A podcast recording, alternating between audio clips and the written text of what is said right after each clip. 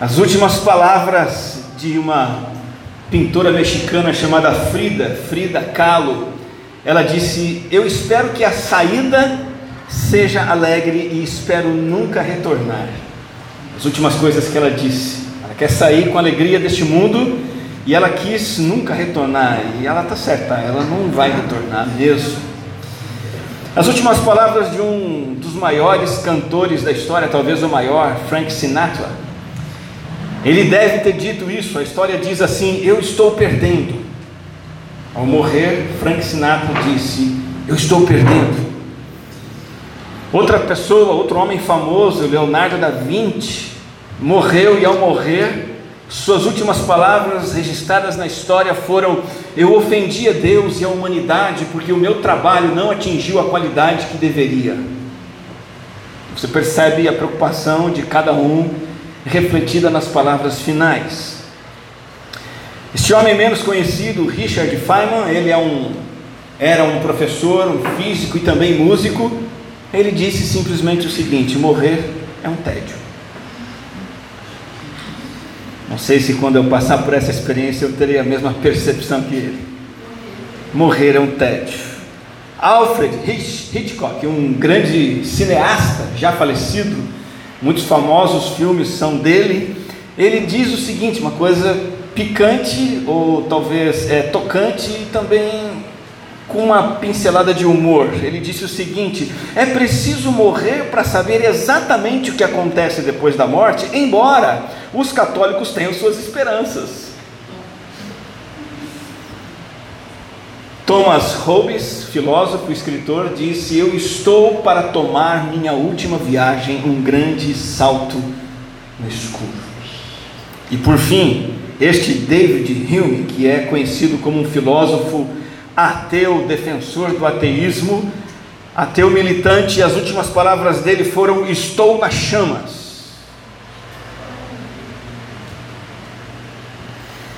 O que essas últimas palavras revelam? Incerteza, decepção com a vida, medo do que está por vir, rancor com as coisas, desejo de não voltar para essa vida que pode ter sido decepcionante ou miserável. Evidentemente que essas pessoas não estavam preparadas para morrer, e então é correta a afirmação de Warren Wiersbe, que diz: as pessoas não estão preparadas para viver até que estejam preparadas para morrer. Uma pessoa nunca está preparada para viver, a não ser que ela esteja preparada para morrer. E o que nós estamos observando são as últimas palavras de Cristo na cruz. E as últimas mesmo, falam sobre a morte dele e como ele morreu, e essas palavras nos dão o privilégio de saber viver para a gente poder saber morrer, para que a morte não nos imponha mais qualquer terror. É claro que devemos aprender com a vida que Jesus viveu. O apóstolo João é muito claro ao dizer que nós temos que andar como ele andou, agir como ele agiu, mas também temos que aprender com a morte que ele morreu, porque a morte de Jesus nos ensina como viver. A vida de Jesus foi impressionante, mas o modo como ele morreu foi ainda mais impressionante, porque ao morrer ele demonstrou excelência de caráter na maior das provações, a morte injusta e brutal. Quando a morte chegou para esses personagens que eu citei aqui, trouxe à tona o desespero, o medo, a decepção, a frustração. E Jesus ao morrer também nos ensina algo sobre como ele viveu e como ele morreu. Pedro de fato diz isso: para isso vocês foram chamados, pois Cristo sofreu no lugar de vocês, deixando exemplo para que sigam seus passos.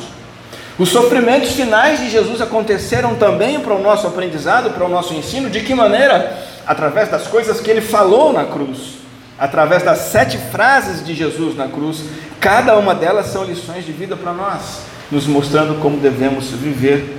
Estamos estudando essas frases de Jesus nos cultos de ceia, e hoje nós vamos para a última frase de Jesus, que ela está em Lucas 23:46. Eu peço que você abra a sua Bíblia lá. Lucas, o Evangelho, o capítulo de número 23, o versículo 46, eu quero ler esse versículo, acompanhe na sua Bíblia. A sétima frase, o sétimo brado de Jesus antes de morrer. Lucas 23:46 diz assim a palavra do Senhor. Jesus bradou em alta voz: Pai, nas tuas mãos entrego o meu espírito. Tendo dito isso, expirou.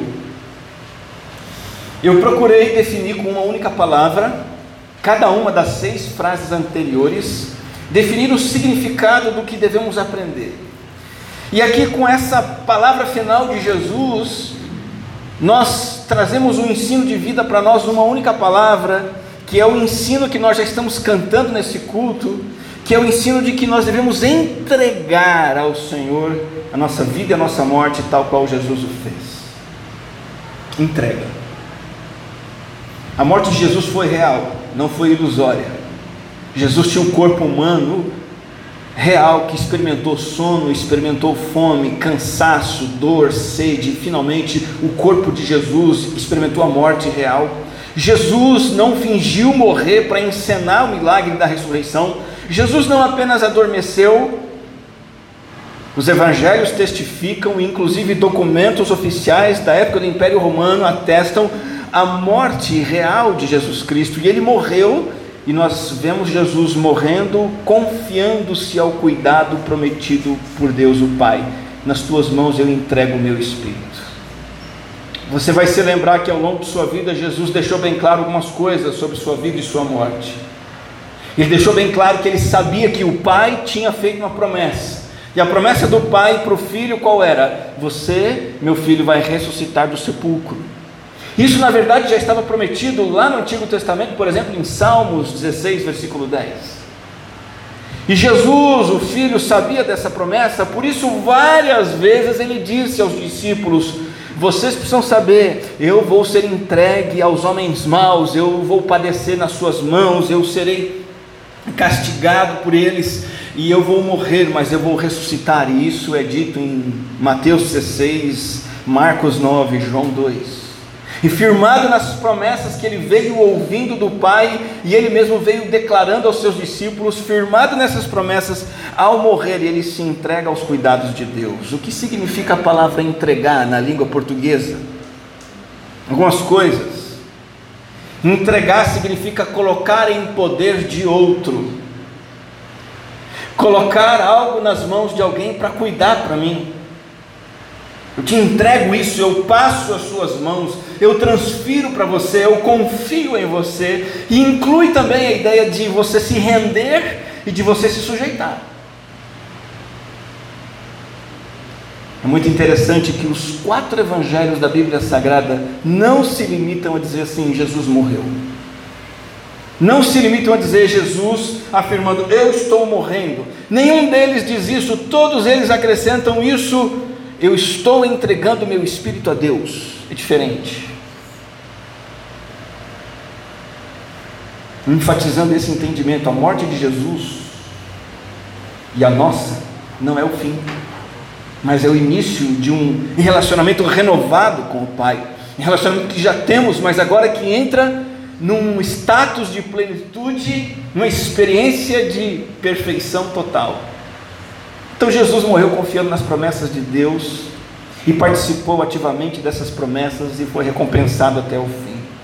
Ele sabia desde o início o tipo de morte que o aguardava, mas ele sabia que ao passar pela morte ele entraria na eternidade, no prazer da vida celestial com o Pai.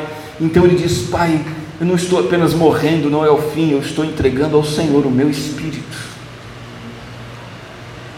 Um dia, cedo ou tarde, você vai dizer suas últimas palavras. Talvez você diga suas últimas palavras sem saber, porque você eventualmente venha a morrer e as suas últimas palavras podem ter sido qualquer coisa inútil. Ou talvez você, sabendo que vai morrer, ciente de sua morte, que últimas palavras você gostaria de dizer? E eu quero propor para você o seguinte: o que é que você precisa fazer para que as suas últimas palavras possam ser as mesmas de Jesus? para que você possa dizer com sinceridade, autoridade, coragem, para que você possa dizer: Pai, nas tuas mãos eu entrego o meu espírito. O que é que você deve fazer? Duas coisas. Primeira, entregue sua morte nas mãos do Pai. Você já entregou sua morte nas mãos do Pai? Você só pode entregar sua morte nas mãos do Pai antes de morrer. Depois que morreu, você não entrega mais. Mas eu não morri ainda, é claro que não, por isso nós estamos falando sobre isso. Você está em tempo.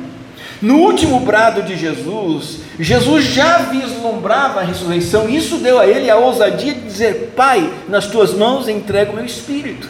E aqui Jesus está ensinando que a morte preciosa dos crentes, dos santos de Deus, dos que estão em Cristo Jesus, não é o fim da linha. A morte é uma etapa do percurso. A morte permite o alvorecer da bendita, indizível eternidade ao lado de Deus. O que é que diz 1 Coríntios 15 sobre isso?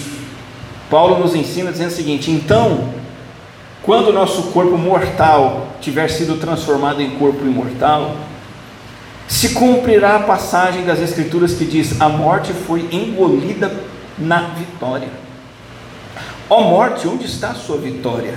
Ó morte, onde está o seu aguilhão?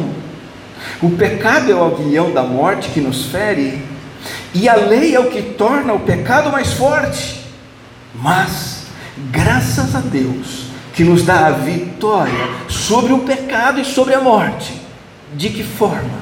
Por qual meio? Por meio de nosso Senhor Jesus Cristo. Obtenha a sua vitória sobre o seu pecado e a sua morte. Creia na morte de Cristo, medite na morte de Cristo, e nunca mais você verá a morte com os mesmos olhos. Os tormentos da morte foram superados em Cristo, por Cristo. Jesus foi antes de nós, num caminho que nós também vamos trilhar, o caminho de morrer e ressuscitar em glória. Este é o caminho seguro de volta à casa do Pai. Na pessoa de Jesus Cristo, na sua morte, na sua ressurreição, a escuridão da morte foi dissipada para sempre. Isso oferece o conforto que precisamos para uma vida com sentido e paz. Isso nos dá certeza de que a morte não tem domínio sobre mim, sobre nós, porque nós decidimos depositar, entregar a nossa confiança naquele que subjugou, derrotou a morte de uma vez por todas. Quem crê no poder da cruz pode viver com coragem, sem temor da morte, porque a vara e o cajado do nosso Supremo Pastor nos consolam. Você pode ter a certeza, nas palavras de Paulo, de que assim que você partir, você estará com Cristo. E Paulo não diz apenas isso: eu vou partir e estar com Cristo. Ele diz assim: eu vou partir e estar com Cristo, e olha, isso é melhor do que qualquer coisa que eu já vivi aqui na terra. E isso faz com que vivamos com uma noção exata de que estaremos na presença de Deus, nos cuidados de Deus, o Pai, e isso faz toda a diferença. Então, para que você um dia, quando morrer, possa dizer: Pai, nas tuas mãos eu entrego o meu espírito. Entregue sua morte nas mãos do Pai. E diga: eu creio que Jesus Cristo morreu por mim. Eu creio que Ele pagou o preço dos meus pecados. Eu creio que Ele venceu a morte ao ressuscitar. E Ele me prometeu. E Ele vai me dar também a ressurreição um dia. Entregue sua morte nas mãos do Pai. Isso vai fazer toda a diferença. A segunda lição.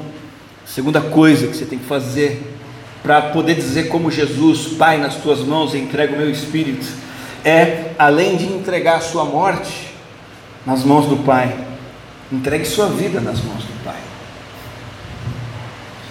É tolice achar que na hora da morte você vai poder dizer: Deus, Pai, nas tuas mãos eu entrego o meu espírito, se ao longo da vida você não entregou o seu viver nas mãos desse mesmo Pai.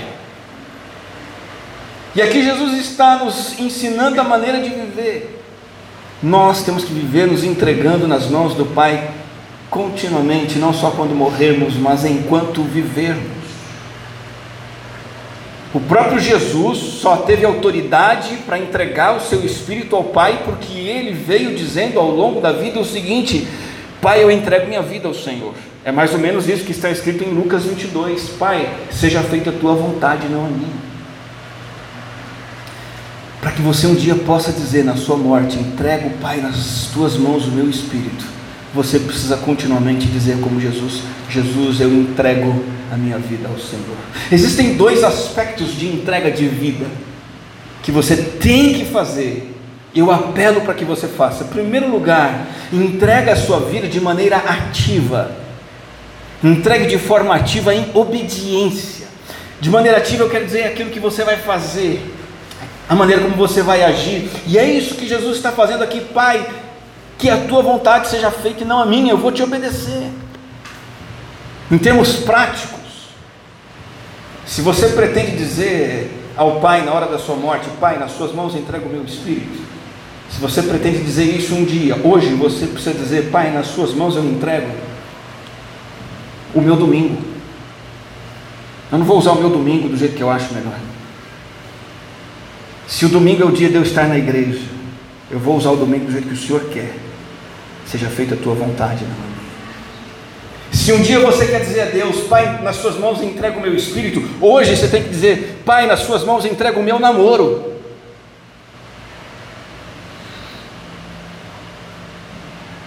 Eu entrego ao Senhor a pessoa com quem eu vou namorar. Eu não vou namorar com alguém que o Senhor não queira. Não sou eu quem vou escolher o namorado, a namorada é o Senhor. Tudo aquilo que o Senhor disser sobre a pessoa com quem eu devo namorar, eu vou seguir. Porque senão você não vai poder dizer um dia: Deus, eu entrego meu espírito, tá? Deus vai dizer: mas por que você não me entregou o seu namoro? Por que você namorou com quem você quis? Por que você namorou do jeito que você quis? Você sabia que não era para ter intimidade física no namoro? Por que vocês ficaram se pegando no namoro? Se você um dia quer dizer: Pai, nas suas mãos eu entrego o meu espírito, você precisa dizer o seguinte: Pai, nas suas mãos eu entrego a pessoa com quem eu vou casar. Não só o namoro, mas o casamento. Que não seja alguém que eu quero, mas seja alguém que o Senhor aprova, alguém que o Senhor autoriza, alguém que pertence ao Senhor. E mais que isso, eu entrego a minha vida conjugal ao Senhor. Eu não posso achar que um dia eu vou dizer ao Senhor: Deus, nas suas mãos eu entrego o meu espírito, se eu não entrego a maneira como eu me comporto como marido. Eu sou o marido do jeito que eu quero, sou uma esposa do jeito que eu quero, ajo como acho melhor, e aí eu vou chegar na hora de morrer e dizer: Pai, nas suas mãos entrego o meu espírito. Será? É preciso que você entregue a maneira como você viva a vida conjugal, não como você acha melhor, mas honrando o seu compromisso de ser fiel, de ser companheiro, de ser amoroso, de ser respeitador. Você não pode dizer: Pai, nas suas mãos eu entrego o meu espírito, se você não dizer: Senhor, Pai, nas suas mãos eu entrego o meu filho, minha filha, a maneira como eu crio, educo, o que eu faço. Você precisa seguir à risca as instruções divinas. Se Deus fala para ensinar a Bíblia para o seu filho, você tem que ensinar, você está ensinando. Se a Bíblia diz para você pôr limites na vida do seu filho, você tem que colocar, você está colocando. A Bíblia diz que você tem que corrigir seu filho com a vara, você está corrigindo. Para que você um dia possa dizer: Pai, nas suas mãos eu entrego o meu espírito. Hoje você precisa dizer: Pai, nas suas mãos eu entrego a maneira como eu crio o meu filho. Tem mais um aqui. Se um dia você quer dizer: Pai, nas suas mãos eu entrego o meu espírito, hoje você tem que dizer: Pai, nas suas mãos eu entrego o meu dinheiro. Hoje eu li um versículo em Oséias que me impactou no discipulado de homens. O profeta Oséias disse, não sei se os homens vão se lembrar, que Deus afirma assim para o povo: eu dei tudo para vocês, inclusive a prata e o ouro, e vocês estão usando a prata e o ouro para entregar para Baal. É o que nós fazemos quando compramos o que nós queremos, na hora que nós queremos, do jeito que nós queremos, e deixamos de doar, deixamos de contribuir, deixamos de ajudar o necessitado, nos endividamos mais e mais. Se eu quero um dia entregar meu espírito ao Pai, eu preciso gastar o meu dinheiro com sabedoria, poupando, contribuindo, e não como eu prefiro. Quer mais uma coisa? Se você um dia quer dizer: Pai, nas suas mãos eu entrego o meu espírito, hoje você precisa dizer assim: Pai, nas suas mãos eu entrego os meus lábios. Esse é difícil também, igual dinheiro. Está ali, ó. Entrego o que eu falo. Chega de eu falar o que eu acho melhor. Me ajuda a falar só o que glorifica a Deus. Eu quero falar só aquilo que abençoa o meu irmão, minha irmã. Eu quero falar só aquilo que edifica.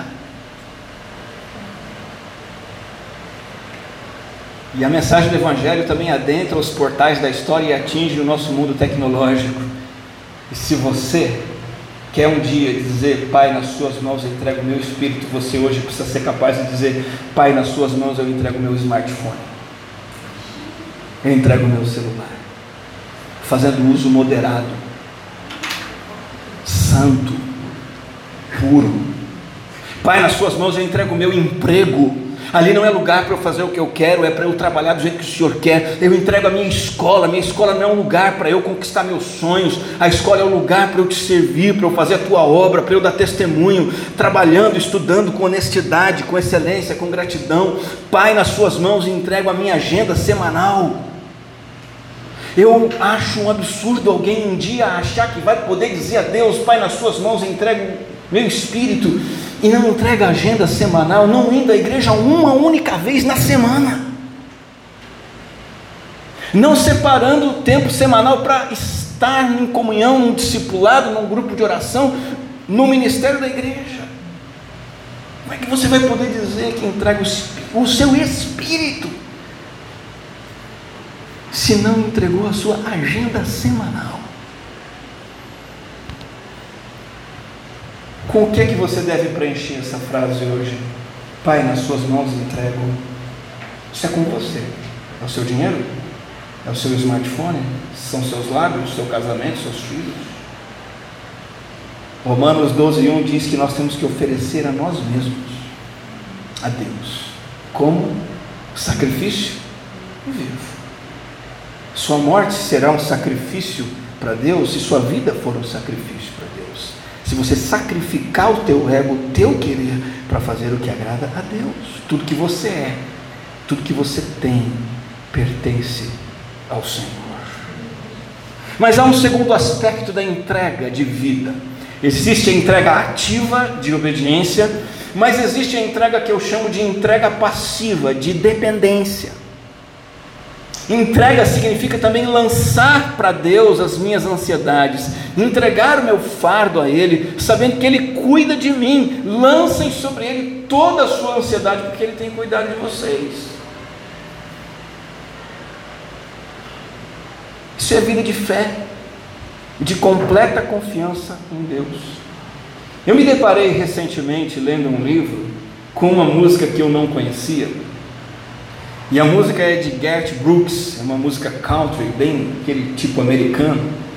E a música se chama Orações Não Atendidas. E na música o autor, esse homem, se lembra de que décadas atrás, na adolescência, ele tinha se apaixonado por uma garota, adolescente mesmo, jovenzinho. E na sua paixão de adolescente, acreditando em Deus, ele orou, para que Deus desse aquela garota para ele, para que ela também se apaixonasse por ele e que ele se casasse. E isso não aconteceu. Os caminhos se separaram, ele não se casou com aquela garota, e agora, adulto, maduro, casado, feliz com a outra mulher, ele se encontra com aquela garota crescida e ele vê que não era nada daquilo. E ele compõe essa canção. Ele conta isso na música. E uma parte da música diz assim: alguns dos melhores presentes de Deus são orações não atendidas. Ele repete essa frase na música: alguns dos melhores presentes de Deus são orações não atendidas. É sobre isso.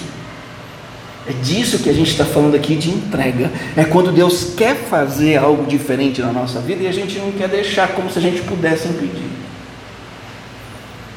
Que cabe a nós deixar com Ele. Eu entrego nas suas mãos, eu deixo com o Senhor. Jesus se entregava àquele que julga retamente. O apóstolo Pedro diz assim: Jesus deixou seu caso nas mãos de Deus, que sempre julga com justiça. Não importava o sofrimento, a injustiça, a violência, a hostilidade, ou quão difícil era a tarefa, Jesus entregava para o Pai.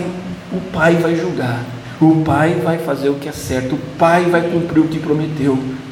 E ele estava disposto até mesmo a enfrentar coisas como a morte e os sofrimentos do inferno, porque ele sabia que o Pai não falharia para com ele. Ele entregou a sua causa nas mãos certas, nas mãos do Pai Celestial.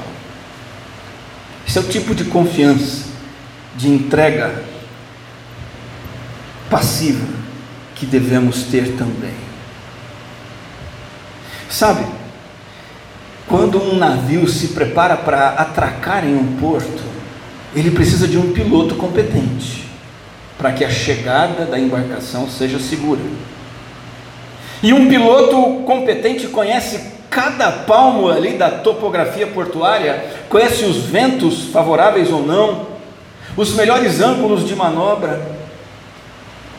E esse piloto acompanha cada detalhe do trajeto da embarcação até que, no final das manobras, para que a embarcação possa atracar, o piloto faz com que a âncora seja lançada às profundezas do mar, para que ali a embarcação fique firme e segura. Agora, preste atenção ao que diz Hebreus capítulo 6. Portanto, nós, que não temos nada a ver com marinha, nós que nele nos refugiamos, estamos firmemente seguros ao nos apegarmos à esperança posta diante de nós.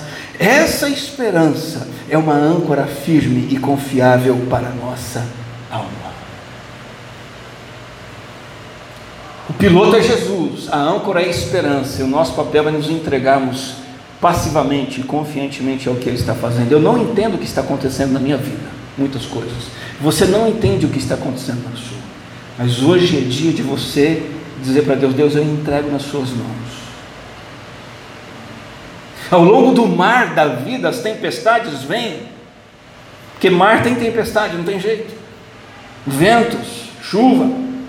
Se tivermos a certeza de que ao chegarmos no nosso destino, esse nosso piloto hábil, experimentado, chamado Jesus, se temos certeza de que Ele está conosco, Ele vai nos ancorar na eternidade, então a gente pode viver vencendo o medo, vencendo em liberdade, porque sabemos que nós vamos aportar num lugar seguro e o nosso piloto está nos levando para lá. As ameaças vêm, as ameaças virão, vento, chuvas, avarias no navio. Navegue apenas, continue a navegar, porque a cada dia, se você é de Jesus, a cada dia você está mais perto do porto da eternidade, onde você vai encontrar com aquele que provou ser mais forte do que a morte, e que Ele te oferece total segurança, hoje e para sempre. Portanto, entregue sua vida nas mãos do Pai, de maneira ativa, em obediência total, entregando sua vida, seus lábios, seu celular, seu tempo, sua agenda, seu domingo. Entregue de forma passiva, entregando suas causas a Deus, entendendo que essa tempestade é com Ele, faz parte, que Ele está conduzindo e que Ele está te levando para um lugar seguro, que é a eternidade.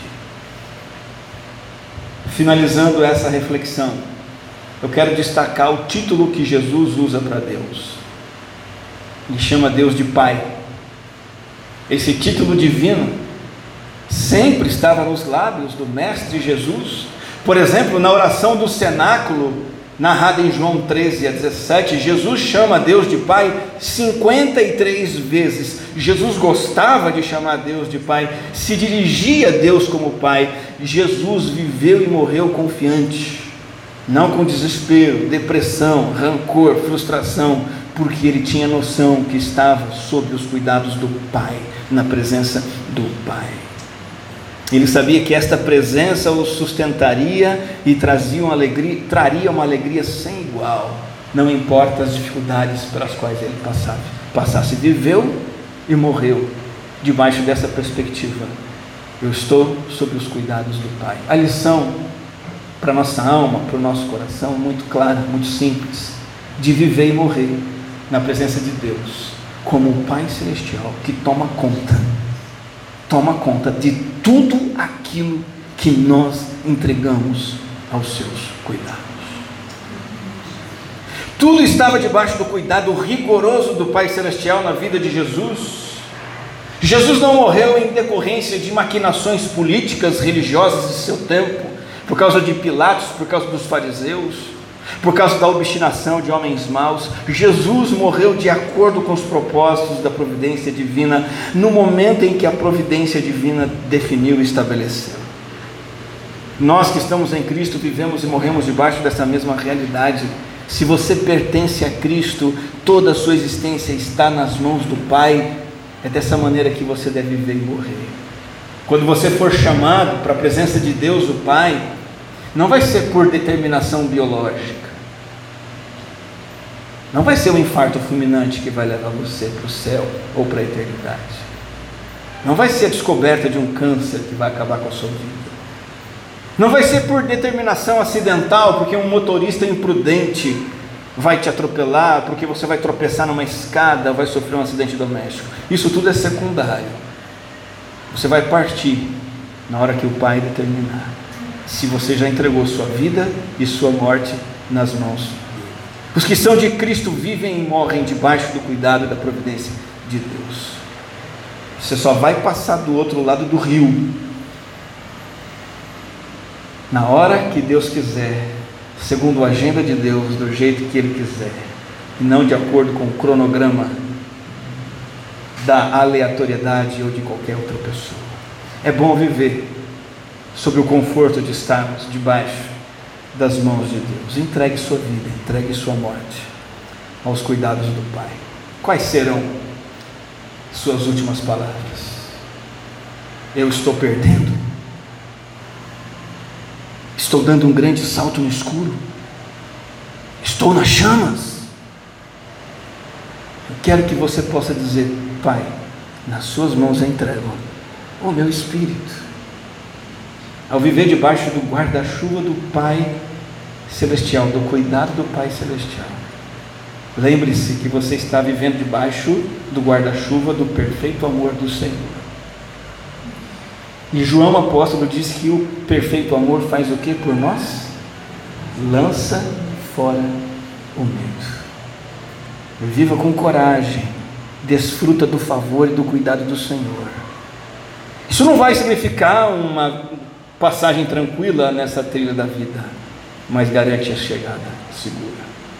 A morte de Cristo e a sua morte que jaz às portas motiva você a um processo de entrega do seu espírito, da sua vida aos cuidados de Deus. Siga o Mestre.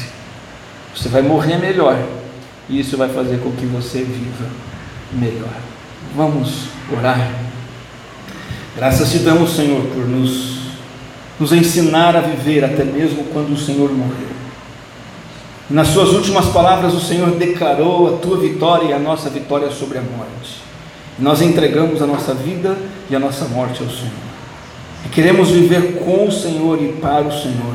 E assim como o Senhor entregou toda a sua vida ao Pai, nós aqui, como igreja reunida, nos comprometemos, ou refazemos este compromisso de entregar ao Senhor o nosso viver, entregar ao Senhor o nosso agir, entregar em obediência, entregar também em dependência, entregar confiando que o Senhor tem o melhor. Obrigado por nos trazer tanto conforto, tanta esperança e tanta vida. É em teu nome que oramos. Amém.